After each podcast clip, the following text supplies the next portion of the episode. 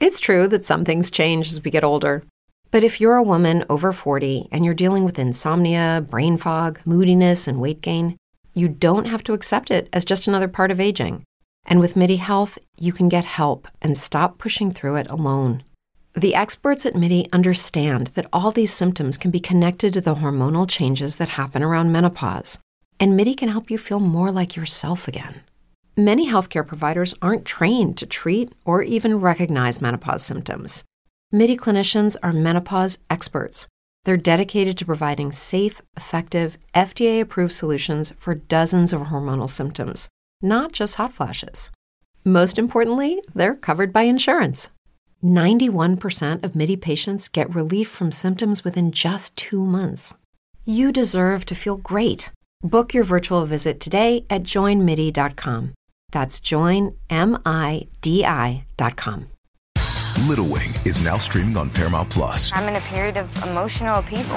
Is that all the oh, I don't care crap? A little adventure Where are you going? I'm gonna steal a bird from the Russian pigeon mafia. Let's do it. goes a long way. Starring Brooklyn Prince with Kelly Riley and Brian Cox. Life can hurt, but life is sweet. Little Wing, rated PG 13, may be inappropriate for children under 13. Now streaming exclusively on Paramount Plus. Fuera de series esta semana está patrocinada por Cómo defender a un asesino.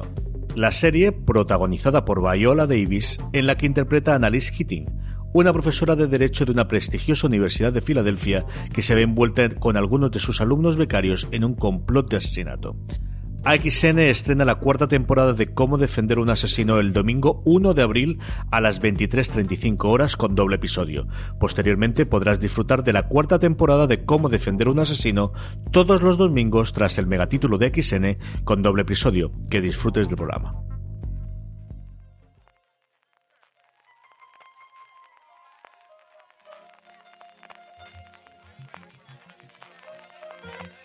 Estás escuchando Fuera de Series con CJ Navas.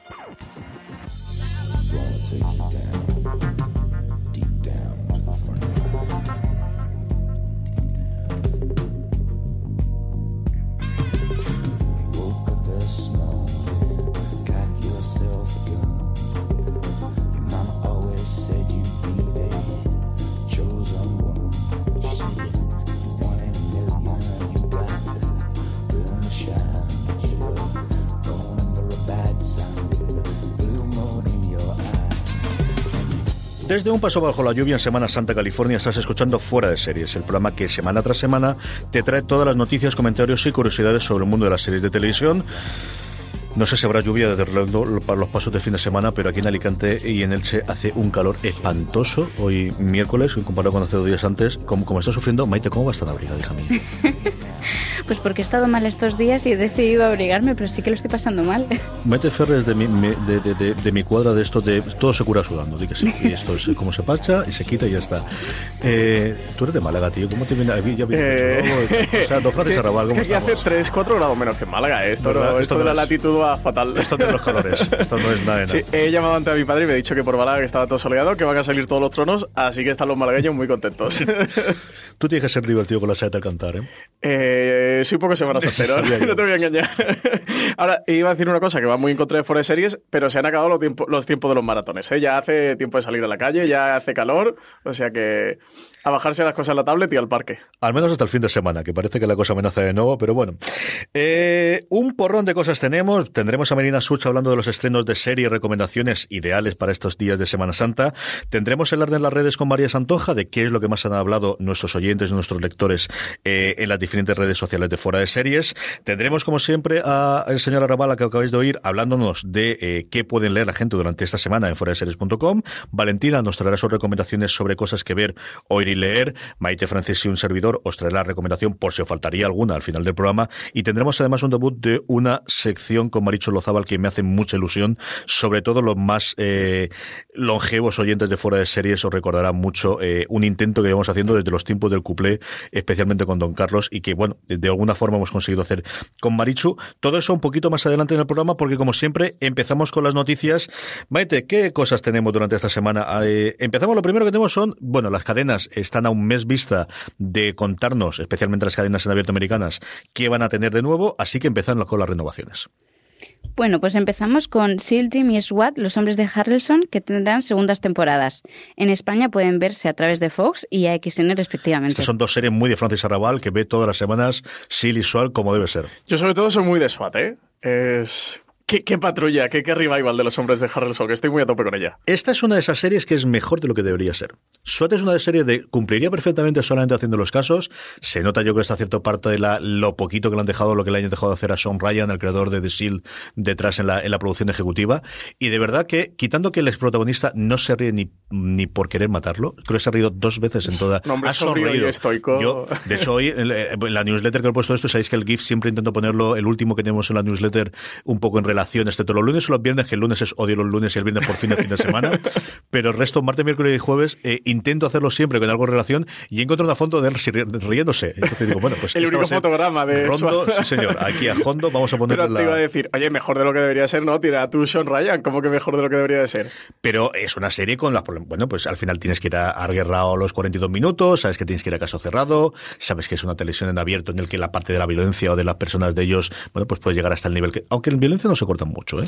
O sea, tiene el segundo especialmente que un episodio y decir, qué barbaridades, porque ya estoy totalmente insensitivizado, pero qué barbaridades tenemos en el episodio. Hay un vídeo muy chulo de, los rodajes de escenas de acción de la serie que precisamente subimos nosotros que nos pasó a XN a nuestro canal de YouTube, que recomiendo a los que estén viendo la serie que, que se ve el rodaje de esas escenas de acción que son brutales dentro de SWAT. Está muy bien esa. Y SEAL Team eh, tuvo los problemas en su momento, iba a interpretar la Caviezel, luego fue Boreanaz, eh, al que vimos durante tantísimo tiempo en, en su momento eh, en Bones, más recientemente. Es cierto que yo lo recuerdo también por Ángel, ¿no? En, en sus momentos con Buffy.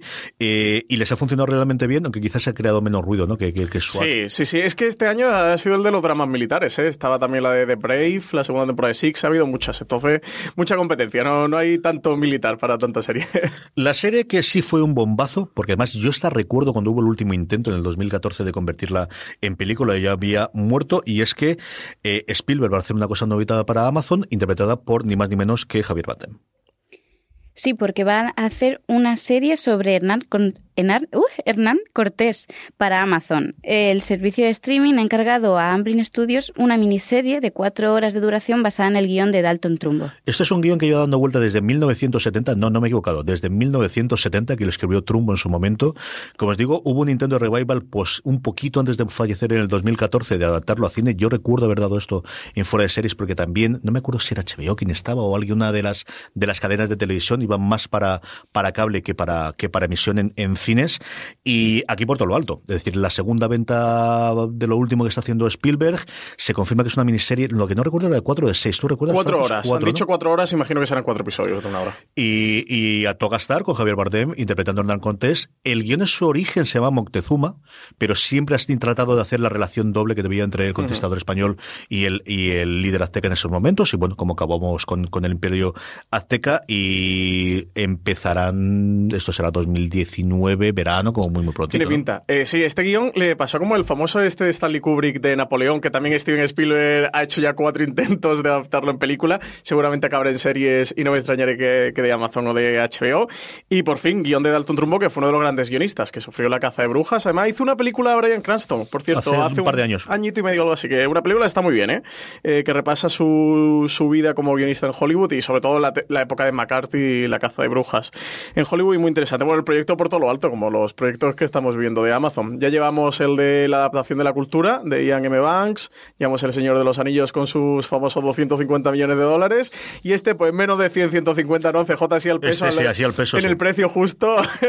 si fuéramos tú y yo al precio justo. Echa un kilo, echa kilo, 100, 150, kilo cuarto. sobre la mesa está Amblin, está Spielberg, eh, está Javier Bardem. Bueno, pues nada más y nada menos. No vamos a discutir por eso. Otro que también sigue haciendo muchas series es Steven Soderbergh y le ha vendido una cosita nueva a Starz. Otro Steven. Eh, pues sí, Steven Soderbergh va a hacer No Apocalypse, eh, será nueva serie y, y, es una comedia creada por Greg Araki para el canal Star. Esta tiene el nombre para Francis Arrabal, lo tiene detrás. Una cosa de Soderbergh, que además tiene pinta de ser comedia de autor, de estas raras que te gustan a ti, de la que no se ríe la gente. Y en. Start, que tú sabes que yo soy muy, muy de la nueva Start. Oye, Start se ha puesto las pilas, ¿eh? Counterpart con JK Simons, ahora este proyecto con Soderbergh, y Soderbergh que no hace feo nada, ¿eh? Soderbergh pasó de me retiro del cine a cojo todos los proyectos de serie que me pongan por delante. ¿Qué tipo, eh? Y ha hecho la película ahora, ¿no? Que la ha grabado toda con el iPhone, que se estrenó. He leído yo alguna crítica, yo creo que hace una semana más o menos Es en Estados que Fue a- eh, no sé si pasó por Sundance este año, es que este O año por está muy South by desconectado de. Sundance. Yo creo que ha sido South by Pues Southwest hace ser, un par de es que este año está muy desconectado de los festivales así de cine que no, no da la vida para todo. Pero Te estás, te estás haciendo una persona normal. que terminar como tú, solo viendo futuro. películas en Netflix. Como debe ser. No solo en Netflix, en Amazon se puede ver, en Movistar Plus se puede ver. Incluso si te regalan un DVD un Blu-ray, puedes verlo en casa. Incluso, ¿no? Puedes hacerlo. Sí, señor, sí, señor. Eh, eh, esto, espérate, me voy a volver a dar el mismo bajón. Claro, uno hace las tonterías de cogerse el móvil y leerlo a las 6 de la mañana cuando uno se despierta por las mañanas y de vez en cuando se lleva una alegría con las noticias de la noche y de vez en cuando te zumban como aquí. Ya tenemos una mala noticia de serie basada en cómic el lunes y hoy bofetón doble. Maite, cuéntalo mientras me pongo a llorar un ratito. Bueno, me, han- me han encargado las noticias buenas y las malas. Descartado el proyecto de serie animada de Deadpool. Eh, FX y Donald Glover y Marvel han decidido cancelar mu- mutuamente el acuerdo alegando diferencias creativas. Y, Y- luego, Locke and Key fracasa en su segundo intento de convertirse en serie. Hulu descarta el piloto de la adaptación del cómic de Joe Hill. ¿Cuál te, cuál te ha fastidiado más, Francis? Eh, la de Locan Key. La de Locan Key. Porque el de animación, bueno, al final sería de animación. Oye, no está mal, ¿no? Con Deadpool y Donald Glover detrás, sin FX, no estaba mal. Hostia, pero Locan Key en Hulu, segundo intento ya. Y además que iba a estar de guionista el propio Joe Hill. O sea que esta es una, esta es una putada, ¿eh? Y con, y con Cartoon detrás, y con la producción grande de Hulu, y con un piloto hecho, y además la propia noticia, como lo podéis leer en fuera de series que le ha sacado Marina, es que tenían ya parte del equipo de guionistas, que habían encontrado seis guionistas, llevan cinco guiones no hechos enteros, pero sí lo que ellos llaman breaking, que es, bueno, construir la historia, construir los arcos argumentales, y ahora ya vemos a ver quién hace el guion propio de la serie y le da todo, le da todo la, el, el músculo, ¿no? Una vez que tenemos el esqueleto. Y la de Deadpool, la de Deadpool, hoy lo comentábamos también en Slumberland, eh, se enmarca dentro de lo que está ocurriendo con todas las cosas que habían en producción que procedían de los derechos de la Patrulla X y alrededores de Fox. Las dos películas esta misma semana que había, que era tanto la de los Nuevos Mutantes como la de eh, El Fénix Oscura, han sido en Se un caso por segunda vez y en el otro por primera seis meses más. Y esta yo creo que lo ha afectado, se habla sobre todo del tono, ¿no? De que al final, bueno, pues cuando FX con Donald Glover hace una serie de Deadpool sabíamos en qué tono iba a ir, dentro de que es cable básico, que al final hay ciertas cosas que aunque sea animación no pueden hacer, pero una cosa como Archer, ¿no? Que es la gran comedia animada que tiene FX. Y aquí posiblemente Disney ha dicho tiempo, que aquí tenemos un personaje que está funcionando extraordinariamente bien, e igual lo que tenemos que hacer es una comedia sin pasarse adulta, pero dentro de los canones de, de Marvel, o que me la lleve yo a Hulu, que es la otra opción, para el año que viene que estrenamos la cadena, ¿no? Más bien puede ser que, que hagan Hibri Hibri, sí, porque además comentó hace un par de semanas o tres Bob Iger que las cosas del ratio de, de R-rated se le iban a llevar para Hulu, iban a sacar del servicio de streaming de Disney se le iban a llevar para Hulu, así que no me extrañaría más que fueran los tiros por aquí, pero en cualquier caso la de Locan Casey me parece una faena, además en, en una Hulu que nos ha traído de Lumin Tower, que venimos de segunda temporada ahora para estrenar de Handmaid's Tale, que nos está trayendo proyectos tan interesantes y que Locan Key parecía la serie perfecta para este servicio de streaming y que tuviera su adaptación comiquera. Allí hicieron el pinito con Runaways, que ya sabes que yo no soy especialmente fan porque le tenía muchas ganas. Me han dolido oye lo que me han hecho con el cómic de, de Brian Bowen y aquí una historia de adolescentes. Eh, pero Locan sí que parece que se estaban tomando muy en serio eso con el propio Joe Hill detrás, así que una auténtica faena. Si fuese hace siete años, estaría todo muerto. A día de hoy, esto lo puede comprar Amazon, es posible. Puede que lo compre Netflix, sí. puede que lo compre alguna de las que nos queda intermedio, pues podría ser. Están intentando venderla IDW, que es la, la editora original del cómic. En España la edición lo hace que por cierto, igual que en Slamberland, si no habéis acercado, hay una edición espectacular ahora en dos ómnibus, resumida del cómic en Panini, que es una verdadera preciosidad para comprarse, para regalar, para lo que haga falta. De verdad que está chulísima. E IDW, que es una de las primeras eh, casas de cómic que montó una edición armada de venta de derechos. IDW tiene unas personas que se dedican a, conforme está en desarrollo el cómic, empezar a hablar con Hollywood a ver cómo les venden a hacer la película, venden a hacer la serie con las jugueteras para hacer los juguetes y con absolutamente todo lo demás. Eso lo tiene muy claro desde hace mucho tiempo. Eh, está intentando vender el piloto porque ya está rodado, porque ya tiene la mesa de guionistas, a ver si hay otro que lo compra. Yo no quiero hacerme el- ninguna esperanza, porque así al menos, si luego llega, eh, tendrá de verdad un cómic muy chulo que gana mucho conforme va adelantando, con una idea inicial muy, muy interesante y que, y que es que tiene toda la pinta de serie, de Es que es un, es ¿Lo un cómic perfecto para serie de televisión. Si es que es perfecto. tiempo, miniserie. Si te da más o menos cuatro Es que es temporadas, más perfecto. dos, es una cosa que se podría hacer perfectamente. Y empieza a entrar a- en película de Deadwood, ¿eh? el proyecto de Locan, que empieza a entrar en esa tesitura ya, CJ. Y por último, lo último que tenemos es, bueno, el Connie Britton se nos había quedado fuera de, de 911. Eh, aquí jugábamos la semana pasada tú y yo, si se va con Ryan Murphy, pues sabéis, por fin sabemos dónde se va a ir a, a la próxima cosa que va a hacer Connie Britton. Pues sí, porque Bravo ha fichado a Connie Britton para protagonizar su antología de True Crime. Eh, Dirty John se suma a la tendencia de adaptar podcasts como series de televisión. Llevamos unas cuantas, dentro de nada eh, se estrena una, que más que una adaptación de podcast es eh, Zach Gifford, el, el creador, Zach Gifford, no Zach, no me acuerdo el apellido ahora, el, el protagonista de Scraps, que va a hacer una cosita como la de Alex eh, Gibney en su momento de, de, de startup, eh, pero tenemos unos cuantos y bueno, pues siempre es una buena noticia volver a ver a Connie Britton, a la que, donde podéis ver en todos sus esplendores en Friday Night Lights, ahora que está disponible en Amazon Prime. Sí, y ahora encima que ya además tenemos hasta subtítulos en castellano. Ya es- la- es que ¿qué estamos que no, no reparamos en gastos. O ¿Qué sea, ya es una puñetera locura. Amazon haciendo subtítulos en español. Esto, de verdad, dentro de nada los, los doblajes aquí en vez de hacerlos allí en el Looming Tower y estas cosas, Ah, ¿no? tirando la casa por la ventana. Una locura. Si una es que hay que pagar las cuentas de, de la familia de Tolkien. la familia de Tolkien es la culpable de que no podamos ver ni Parks ni Friday Night Lights subtitulada ni doblada, que lo sepáis. Hasta aquí las noticias y es el momento en el que, como hacemos todas las semanas, llamamos a Marina Sus para que nos hable un poquito de eh, estrenos de serie. Marina, también hace calor en Madrid, ¿verdad? Que no solamente somos aquí en Levante.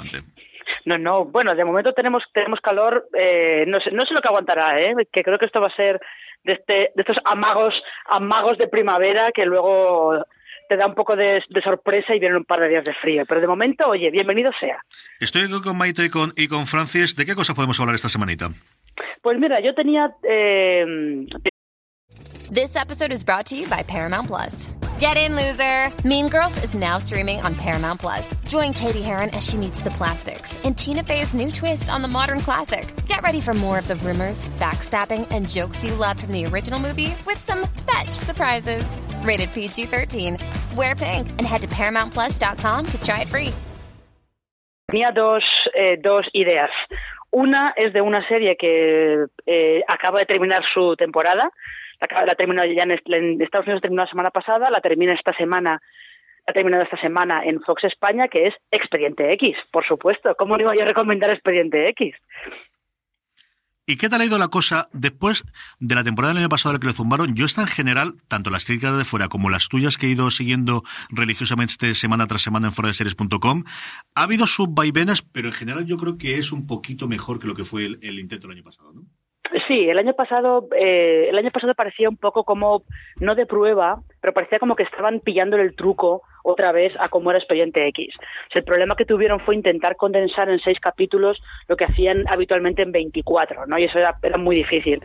Entonces, este año que han tenido más, han tenido 10, eh, se ha notado una mejor temporada. Los capítulos de la conspiración, los serializados, siguen siendo un desastre, pero porque esa parte de la serie es un desastre desde la séptima temporada más o menos, con lo cual los fans estamos acostumbrados, aplicamos fanesia, hacemos como que no existe y ya está. Pero lo que son los capítulos sueltos, los monstruos de la semana, eh, realmente han estado muy bien. Han recuperado un poco la esencia de la, Expediente X de siempre, de los buenos casos de Expediente X. Han tenido algunos además bastante imaginativos. Y luego es que Mulder y Scully están maravillosos, están estupendos. Con lo cual, pues nos han dado todo lo que queríamos. Se te ve contenta, ¿eh, Marina?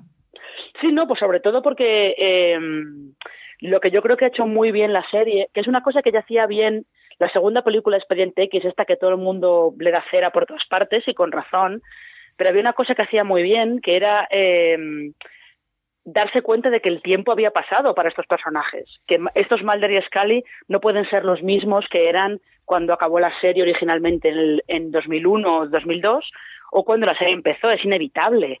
Entonces, ese paso del tiempo por, por los dos personajes y cómo ha afectado también la relación que tienen entre ellos está muy bien llevado y es una cosa que está, está muy cuidada. Oye, ¿qué más estás viendo esta semana? Así que nos recomiendes qué, qué es lo que está vibrando por las pantallas. Eh, pues eh, la otra cosa que yo quería recomendar es eh, la segunda temporada de American Crime Story, ese The Assassination of Gianni Versace, que Antena 3 se ha quitado encima en dos semanas. Ha masacrado y misericordiamente. Es decir, igual que hace otras cosas medianamente bien con Fariña y con lo demás, esta ha sido una cosa. Además, el otro día, por fin puedes ver el final del este, pero sin vergüenza, si no habéis dejado ver nada, ¿qué, qué me estás contando? Espantoso, espantoso. Sí, bueno, eh, quitando de lado eso, eh, la temporada está entera en, en Netflix, entra, entra en Netflix este fin de semana. Y merece la pena, merece la pena sobre todo si somos conscientes de que la serie no va sobre Gianni Versace, sino que va sobre su asesino, sobre Andrew Cunanan. Entonces, una vez sabiendo eso, eh, yo creo que no está, a la, no está a la misma altura que la primera temporada, que la temporada de J. Simpson, pero tiene cosas que, que merecen la pena. Y Darren Criss, sobre todo, está realmente bien. ¿Quién le ha visto que le vea al chiquito este con lo formalito Gran Glee, no? sí, bueno, pero este hay que tener en cuenta que venía de venía de un grupo de teatro de Chicago, creo, que hacían musicales así como un poco gamberro, gamberros. Tienen uno de Harry Potter, se llama A Very Potter Musical, que así como muy gamberro y muy tal. Y luego Darren Criss, eh, creo que hace un par de años, eh, estuvo haciendo de Hedwig en Hedwig and the Angry Inch en Broadway, que yo recomiendo, quien nunca haya visto nada de ese, de ese musical, recomiendo que lo busques en YouTube, eh, porque el paso, el paso a Broadway primero fue Neil Patrick Harris, luego fue Andrew Rannells, que estuvo en Girls, si yo no recuerdo mal, luego fue Darren Criss y luego fue Michael C. Y luego fue el creador del musical, John Cameron Mitchell, y merece la pena verlo, ¿eh? porque es un personaje femenino, porque es, un, es una cantante austríaca trans, y es realmente curioso, ¿eh? Realmente curioso ver a Darren Criss con las pelucas de, de Hedwig y todo eso anonadado me yo. en fin, por lo demás, tenemos un porrón de días eh, por delante y hemos tenido, entre un porrón de cosas que hemos escrito en fuera de series.com, tuvimos un artículo sobre cosas para maratonear este eh, fin de semana largo, este puente, dependiendo de la comunidad. Como sabéis, tenemos unas cosas o tenemos otras. Eh, en el que además buscábamos, Marina, recomendar cosas que se saliesen de lo habitual, ¿no? Y llegamos a hacer siete cosas distintas, una por cada plataforma. Sí, exactamente. Y lo que buscábamos era pues que no recomendar, pues por ejemplo, en, de HBO España, no quedarnos en, pues ponte el día con Juego de Tronos o ponte a ver eh, Counterpart, ¿no? Sino ir a buscar otra cosa, algo que estuviera más escondido, entre comillas, en el catálogo y que, y que pudiera ser interesante. Lo que pasa es que ahora mismo os confieso, os tengo que confesar que no me acuerdo que puse de recomendación en HBO España. Pues yo te voy a decir lo que voy a hacer, que va a ser maratón de Westworld de primera temporada, 10 episodios, de 10 de la mañana a 8 o 9 de, de, la noche, comida intermediaria y y preparándome el espíritu y el corazón para la segunda temporada de Westworld y para Dolores Abernathy a tope. Hombre, eh, es, un, es, una opción, es una opción que está que está bien, pero eh, hay much, hay muchas cosas en HBO, sobre todo hay muchas cosas de documentales producidos por HBO que hay algunos bastante curiosos, ¿eh? Luego no bastante comedy, curiosos. igual que en Amazon tenéis un montón de las series clásicas de los últimos años, como he comentado. En Netflix que voy a comentar. Filmin sigue teniendo un porrón de su, eh, su contenido. En HBO recomendaste una comedia animada de hace cuatro o cinco años. No recuerdo cómo se llamaba ahora mismo, de que era de instituto. Ah, de vale. Sí, ya, ya, recuerdo lo que recomendé de HBO España. Kim Possible. Eso es. Y de Netflix la cosa está House. Que te gusta a ti tanto que comentaste Efectivamente. la Terrace House, sí, señores. Efectivamente, sí. Terrace House, sí. Todo el resto para verla, ya sabes. Ahí el artículo de Marina junto con todo el resto del contenido en, en. Marina, un beso muy fuerte. Que pasen muy buenos días. A vosotros, igualmente. Hasta aquí teníamos a Marina Soch hablándonos de la recomendación de las semanas y de los estrenos de serie. Es el momento, como cada semana, de el Esta Mesona y a la vuelta seguimos con el resto de las secciones, el resto de las novedades y el resto de las recomendaciones en Fuera de Series. David. David.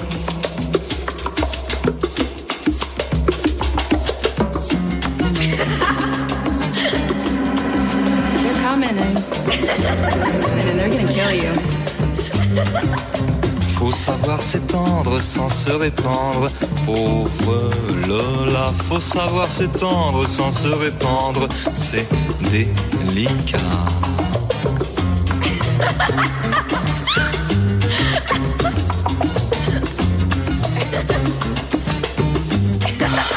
Ne pas la surprendre, pas l'entreprendre, pauvre Lola. Ne pas la surprendre, pas l'entreprendre, de but en bas. David.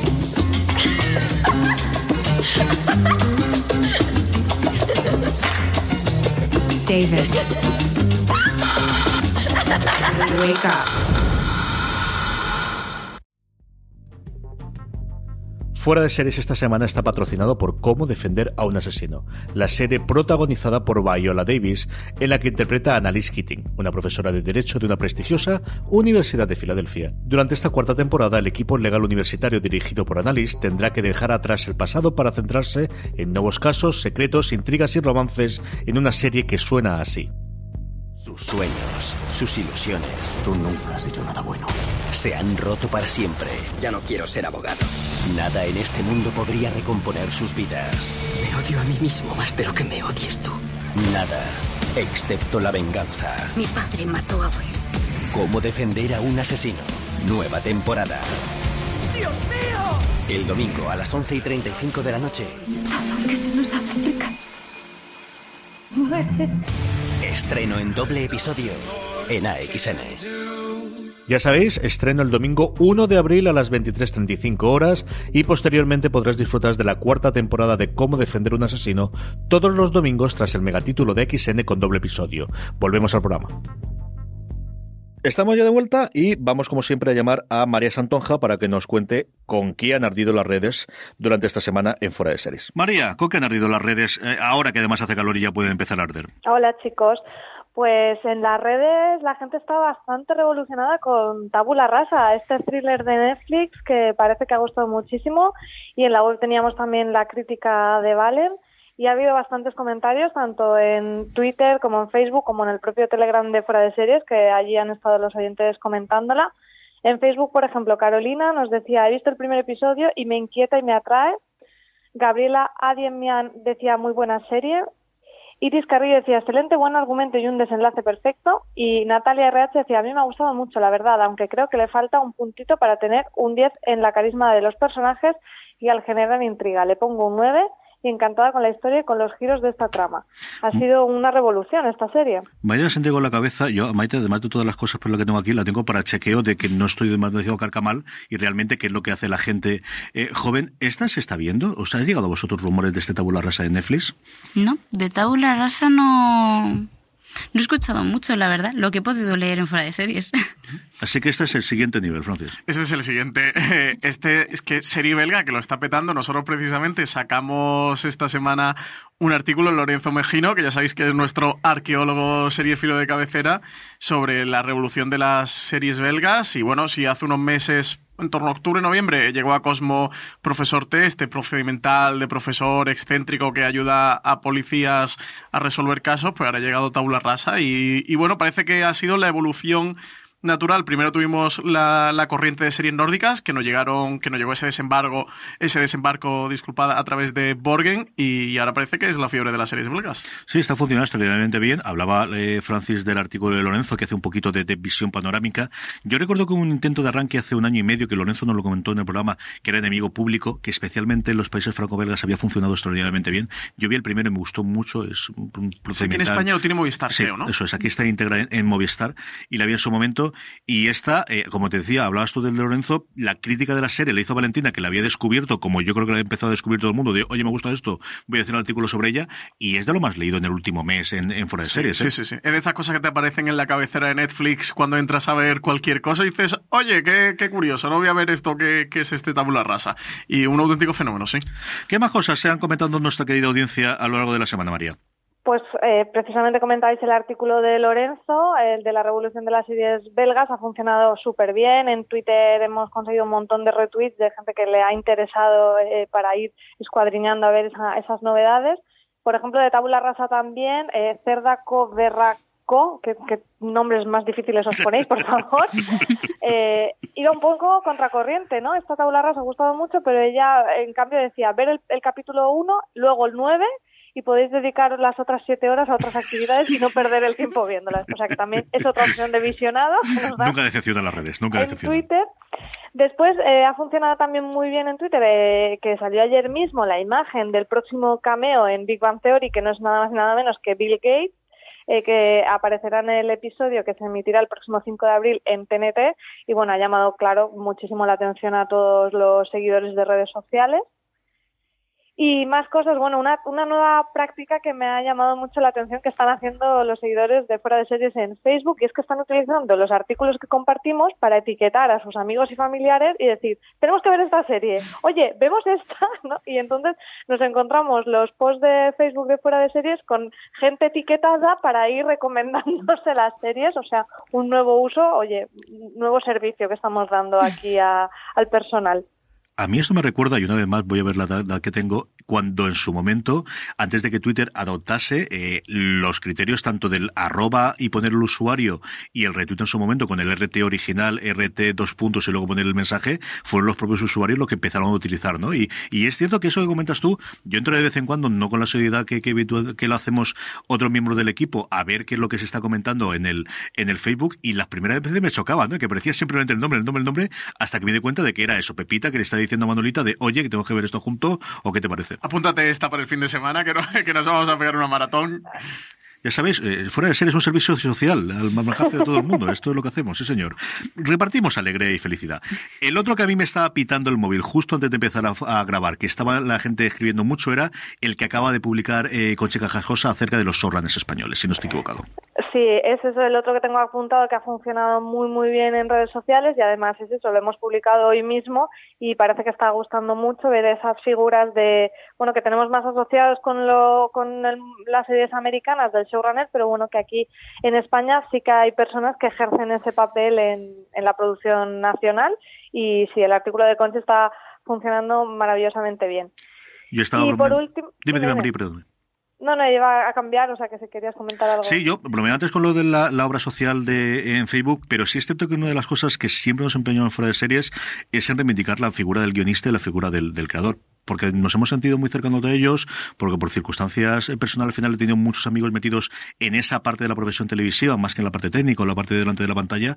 Y yo creo que eh, ese artículo de Conchi nos sirvió mucho los que están abriendo brecha y los que vendrán detrás, ¿no? Había también un artículo esta semana en Squire de Alberto Rey en el que había juntado a varios de mayor nombre, como pueden ser los Javis a día de hoy después del éxito de Operación Triunfo y de gente de menos, eh, bueno, nombre a día de hoy, como puede ser Garrido, pero esa reivindicación del guionista que tampoco es que lo haya existido demasiado en el cine, que has tenido la figura del director, pero que aquí empiezas a tenerlo y has tenido dos o tres nombres muy grandes de productoras, pues sí, de un Globo Media o de cosas muy gordas en televisión española, pero que ahora empiezas a tener los siete nombres que nombra Iconchi, diez o doce alrededor, y creo que sí que es una labor de verdad que, que esa en fuera de series nos hemos tomado desde el principio y que, y que seguiremos haciendo tanto en los podcasts, como en el texto, como en el vídeo, como en cualquier lado. De, de- de- al final tienes esta parte del creador detrás y luego el envoltorio. Sí, además, de hecho, la idea de, este artículo con Conchi surgió porque siempre estamos hablando de Vince Gilligan o de Matthew Weiner o, de David Chase y se nos olvida de que hay unos homólogos aquí en España de esas series que nos gustan tanto como Fariña, como La Casa de Papel, como El Ministerio del Tiempo,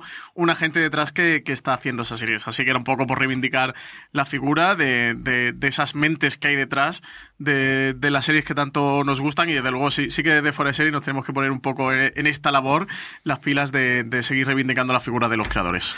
Una última cosa me decía María. Bueno, pues en el Telegram de Fuera de Series están hablando tantísimo los oyentes que me cuesta elegir ya temas.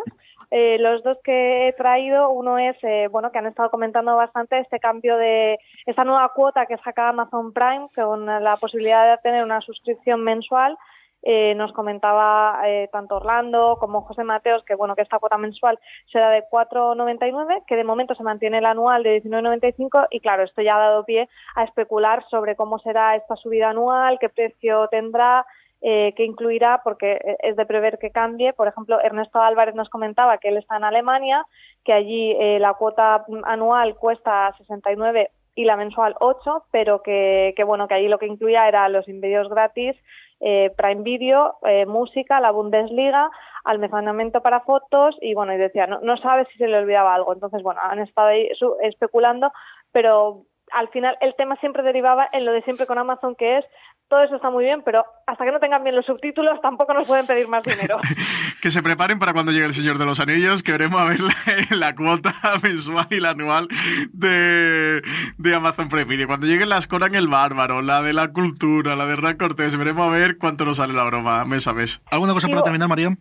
Sí, bueno, por hablar un poquito de series que están comentando en Telegram, hablaban de una que ah, yo no la había oído, yo digo, es que al final los oyentes nos van descubriendo cosas también a nosotros, y es precisamente una serie documental de Netflix que se llama Wild Wild Country. Eh, la recomendaba Alberto Vicente. No sé si habéis tenido oportunidad de ver alguna cosita vosotros. Yo vi el trailer en su momento, leí el artículo que escribió Alberto Rey en El Mundo esta misma semana y es la. No te digo que está en el top porque tengo que acabar de ver dos cosas antes, pero la que quiero ver sí o sí este fin de semana. Me gustó muchísimo el tráiler. Es una idea de pelota absoluta y total de, de documental de una gente que, bueno, pues que, que llega allí una especie de secta y con personajes. Lo que habla muy curioso es de la evolución que ha tenido los últimos 30 años la secta en Oregón y los choques que tienen culturales con la gente del pueblo, que al final eran ciento y pico, pero muy armados, y este tipo de cosas. es una cosa curiosa, curiosa.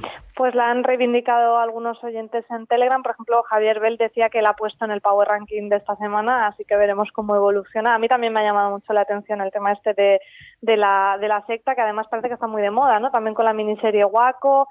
Tenemos igual ahí una nueva tendencia de, de, de temática en, en la producción. Muy bien, María, pues mil millones de gracias y que pases una muy buena Semana Santa. A vosotros, un saludo.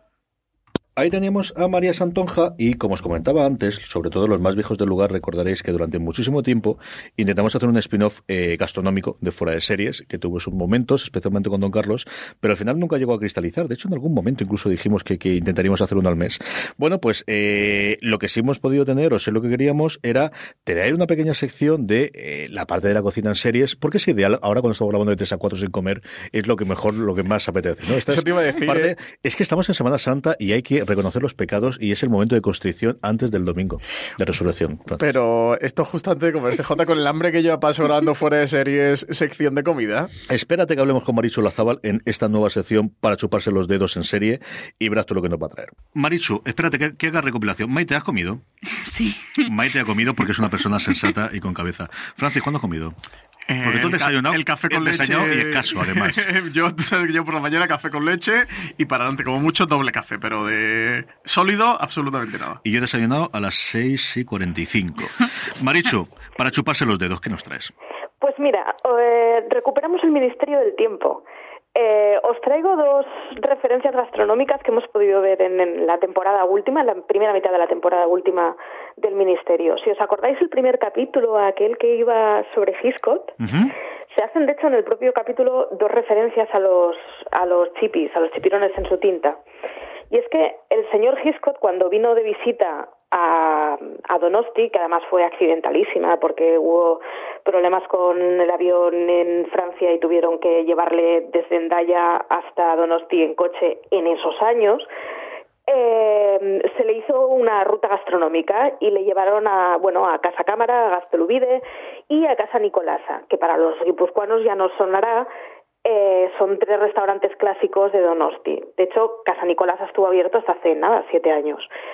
Eh, el caso es que las dos referencias a los, a los chipirones que salen en el capítulo son reales y existieron. Y es que el recetario de eh, la cocina de Nicolasa es uno de los recetarios clásicos que tenemos en el de la cocina tradicional española, que está yo lo tengo editado por Chertoa, ahora no sé quién lo lleva, pero, pero sigue reeditándose, de hecho, que es un manual fantástico del año 33, un poco de qué cosas se comían y qué cosas funcionaban en una cocina, bueno, un poco sui generis y un poco trabajada de la, primer- la primera mitad del siglo XX.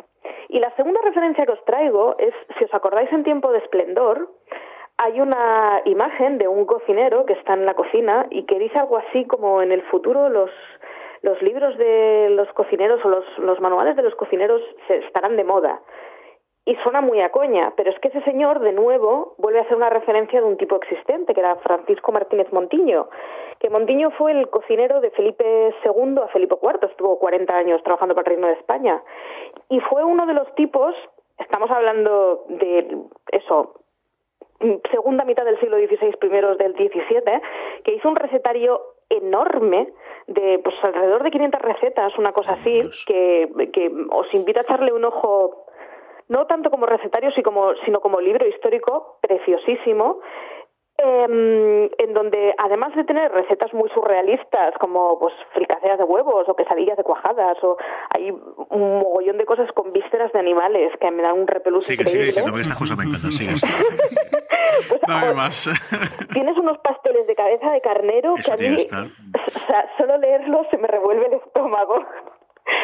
Pues el tema es que el, el tío encima fue súper innovador, porque en unos años en donde la higiene era muy, muy cuestionable y las ciudades se parecían más a lo que vemos en la peste, en donde no existían sistemas de alcantarillado desarrollados y esas cosas, resulta que el tipo se casca un inicio de como 50 páginas, una cosa así, de mm, orientaciones para manejar la cocina, pero no son orientaciones solo de técnicas, sino son eh, sistemas básicos de higiene que se tienen que tener en la cocina. O sea, fue el primer tipo que escribió que en vez de cortar encima de una mesa, ¿por qué no tienes una, una tabla para cortar? Por ejemplo.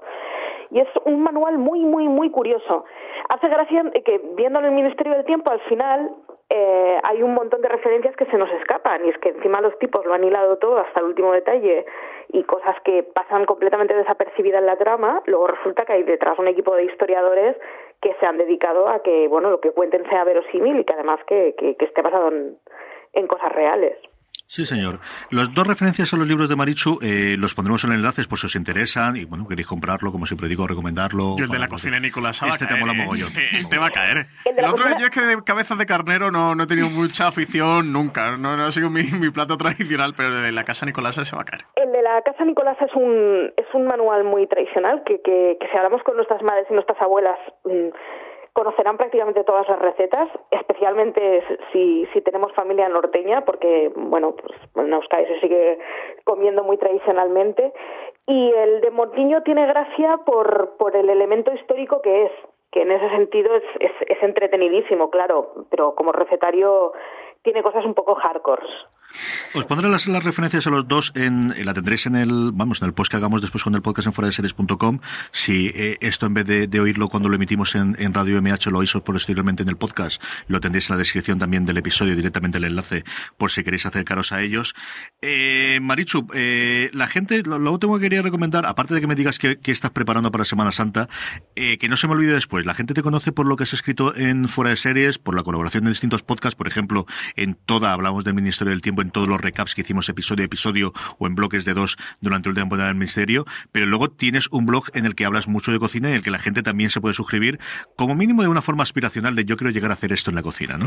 Sí, es, es un, bueno, a ver, lo tengo ahora un poco dejado de lado, pero sí que es un, bueno, un, blog que se llama jincateundulce.com, que básicamente es un, es un blog de pastelería y de indicaciones básicas de pastelería.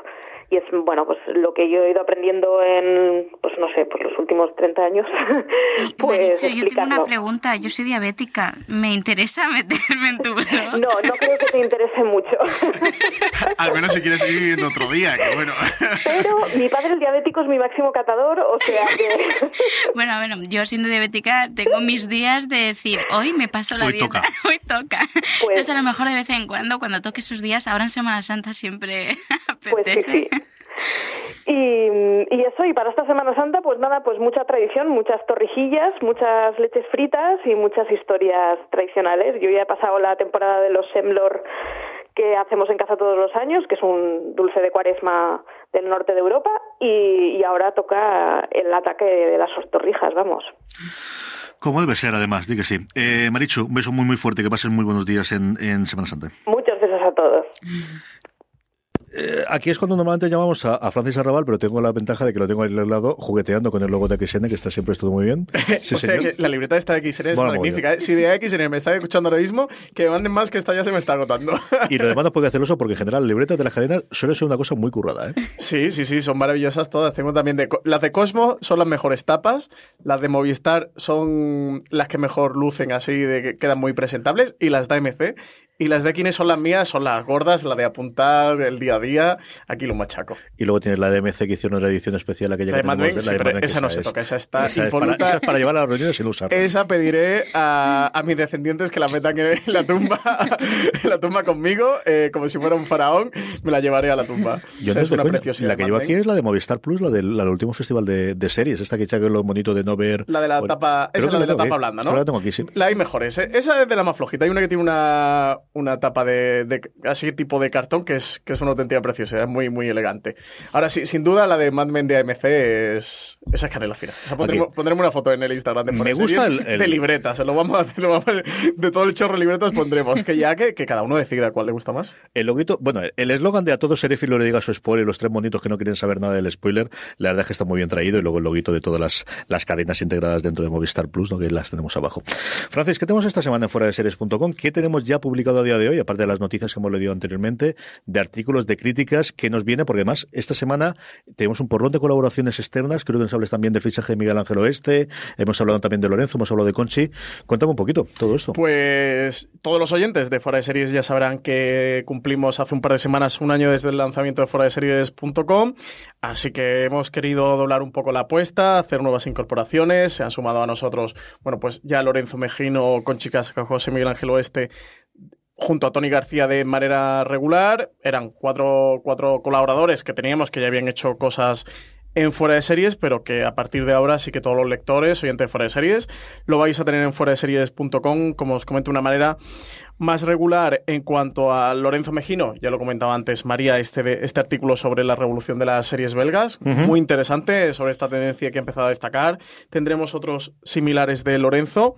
De Conchi Cascajosa, este artículo también nos comenta Marina, sobre los showrunners Made in Spain. Bueno, pues hablando de, de la labor que, que llevan tantos años haciendo ya creadores como Pau Freixas, como Teresa Fernández y Ramón Campos, Javier Olivares, Aitor Gabilondo, bueno, creadores que ya han hecho cosas muy relevantes y que sobre todo también tienen proyectos, bueno, pues como las series que está haciendo Netflix en España en el caso de Teresa Fernández Valdés y Ramón Campos, eh, como ese proyecto nuevo de Javier Olivares dentro de Globo Media que, que ha vuelto, eh, o por ejemplo el, el- la serie de Aitor Gabilondo que va a ser la, la, la próxima serie. HBO que, que va a ser la adaptación de Patria para HBO España, el primer, la primera serie original de HBO España.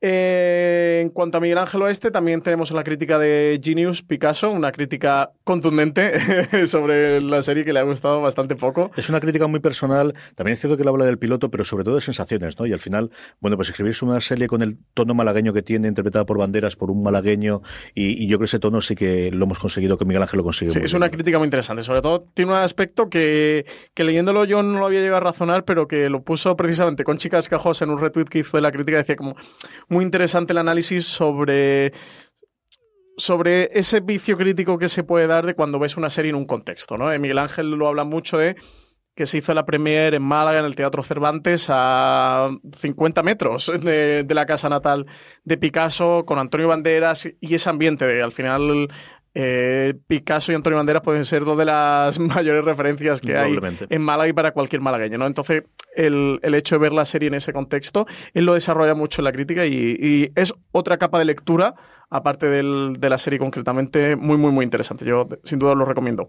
Luego también tenemos eh, Marina Such, que ha escrito una vuelta sobre la importancia de, de la vuelta de Rosan, de, de por qué es tan importante esa vuelta de la serie.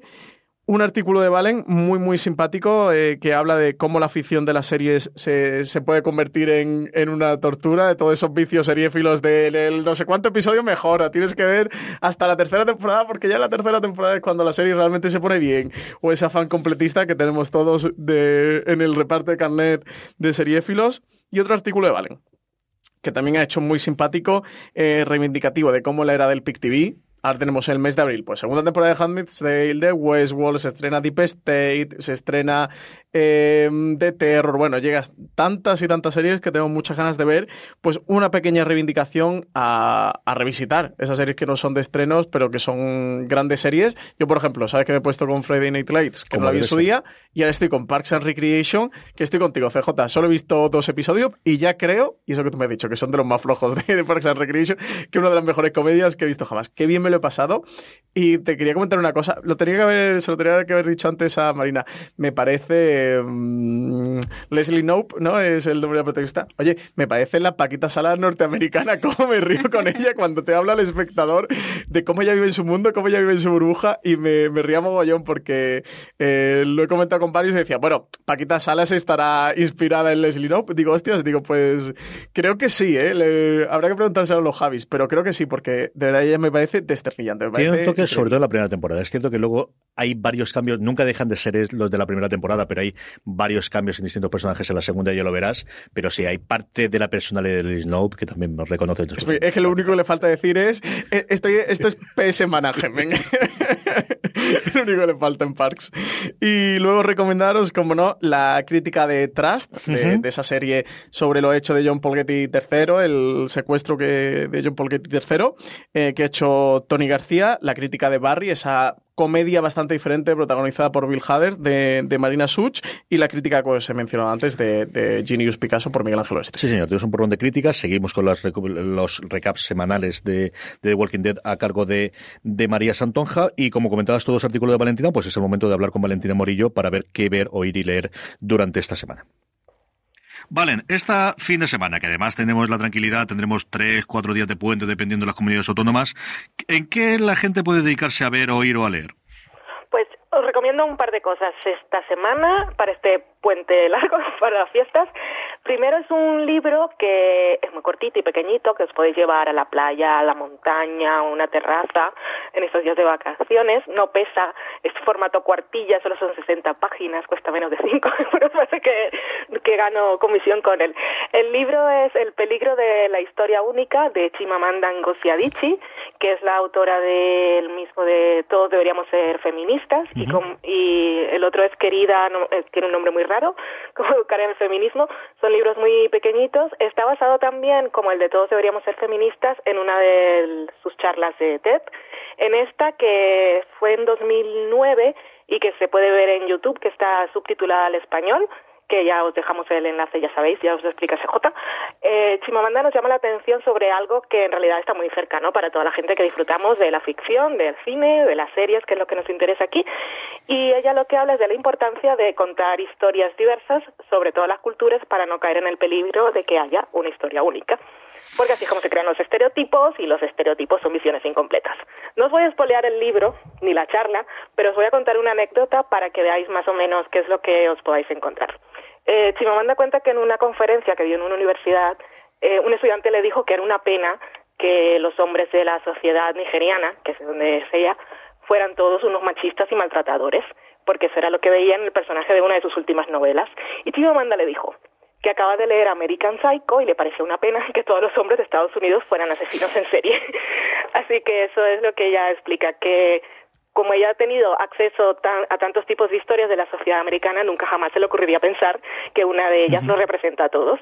Y pues eso, la, ese es el peligro de que una sola versión de las cosas se convierta en la historia con mayúscula o en una historia única. Es una delicia leerla y también escucharla porque Chimamanda es una gran narradora, es muy amena y con sentido del humor.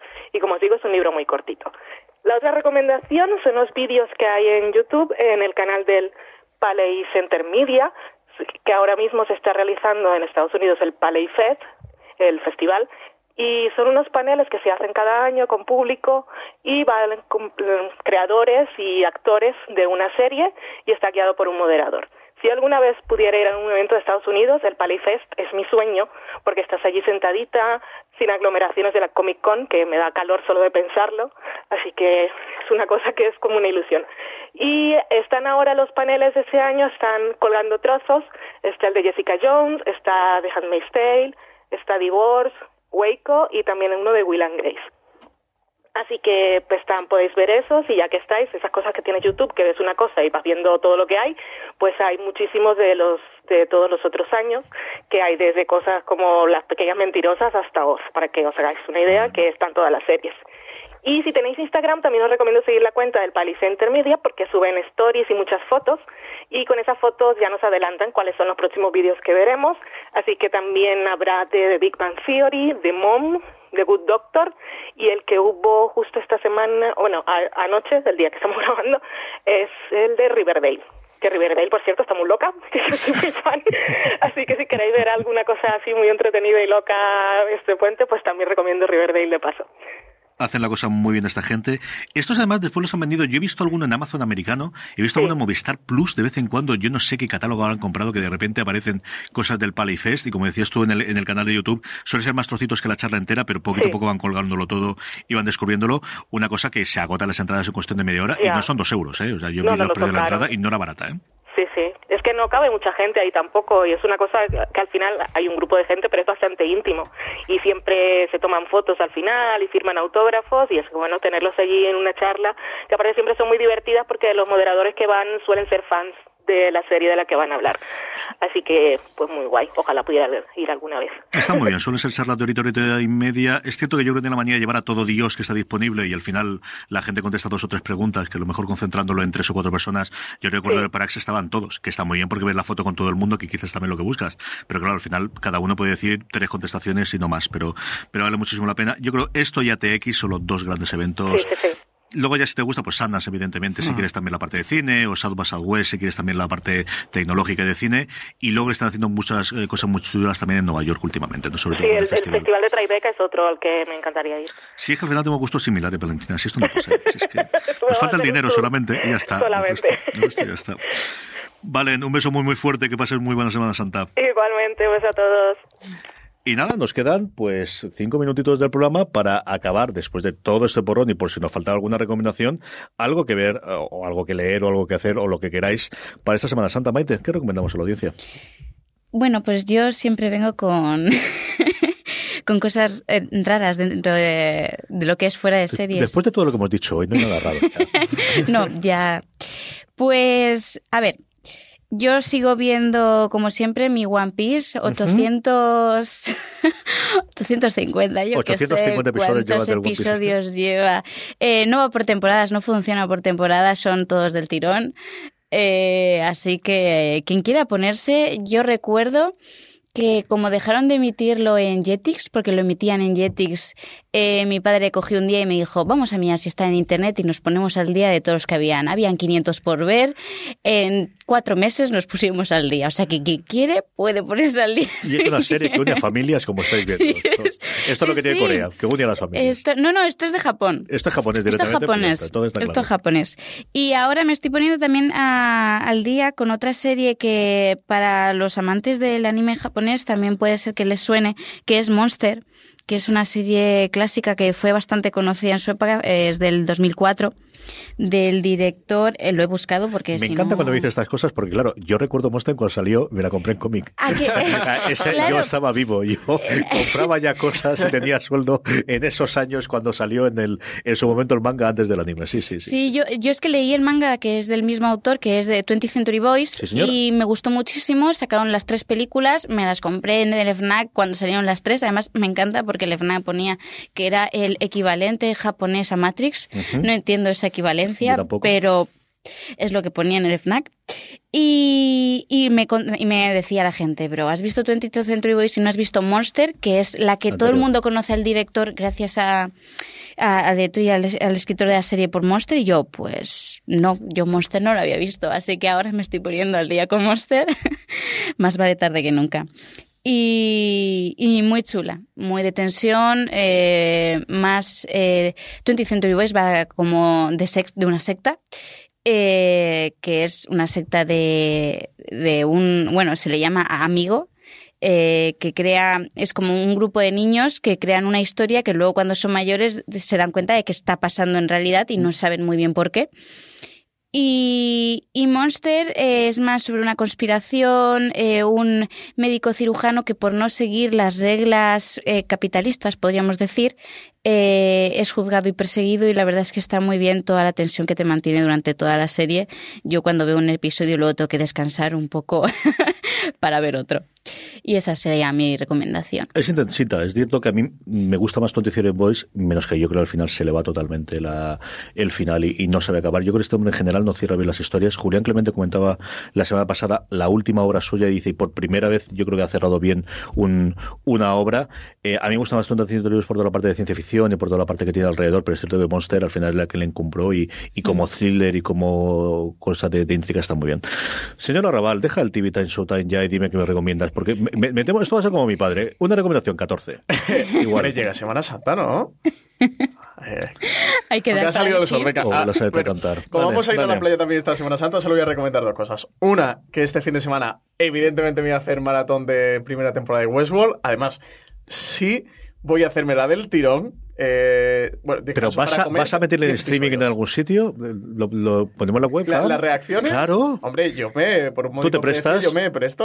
Voy a hacer. eh, no sé si voy a salir vivo ni cómo acabará mi cerebro después de 10 eh, episodios, 10 horas de Westworld. Pero lo voy a hacer para prepararme para la segunda. Tienes que hacerte 15 segundos de stories en el Instagram de fuera de serie después de cada episodio. Trato hecho, porque además eh, creo que lo voy a ver con María Santoja y con Richie. Así que con los tres a ver si los convenzo y hacemos. Eso, 60 segundos por episodio. Comentario 30 del episodio. Y pues sí, sigue estando también como lo recordaba. Cierto, el segundo es mejor piloto que el piloto. No, el piloto es el piloto. Tengo unas ganazas enormes. Eso tiene que estar muy bien. Eso, aunque no sé si me va a derretir el cerebro por el camino. Y la otra que recomendar, eh, ya sabes que yo soy muy fan de Love, esta comedia romántica de Judd Apatow, que ha estrenado su tercera y última temporada. Son tres temporadas, 10 episodios de unos 20-25 minutos. Así que perfecto para Semana Santa. Tanto quien no haya visto nada, pues se puede ver las tres temporadas del tirón.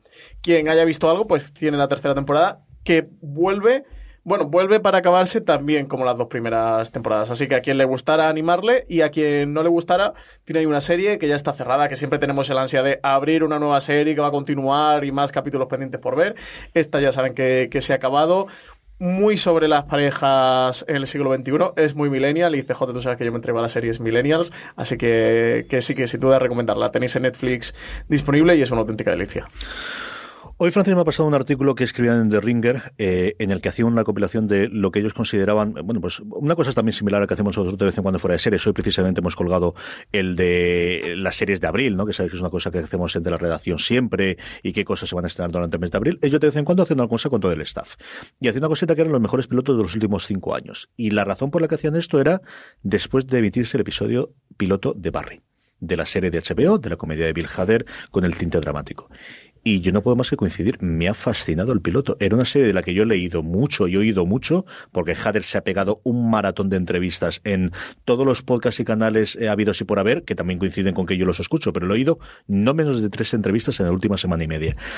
Y sobre todo en las críticas americanas se hablaba mucho de cómo era una serie, y él mismo lo confesaba en alguno de los podcasts, en el de Bill Simmons especialmente, que lo hizo en, en ET, en, en South by Southwest, en directo con el público, que les faltaba encontrar el tono, que no sabían cómo estaba, y que los tres primeros episodios que él además se los había dirigido, interpretado y guionizado y todo demás, y que él estaba convencido que a partir del tercero es cuando había encontrado el clic y a partir de ahí era otra cosa distinta y todas las críticas coincidían.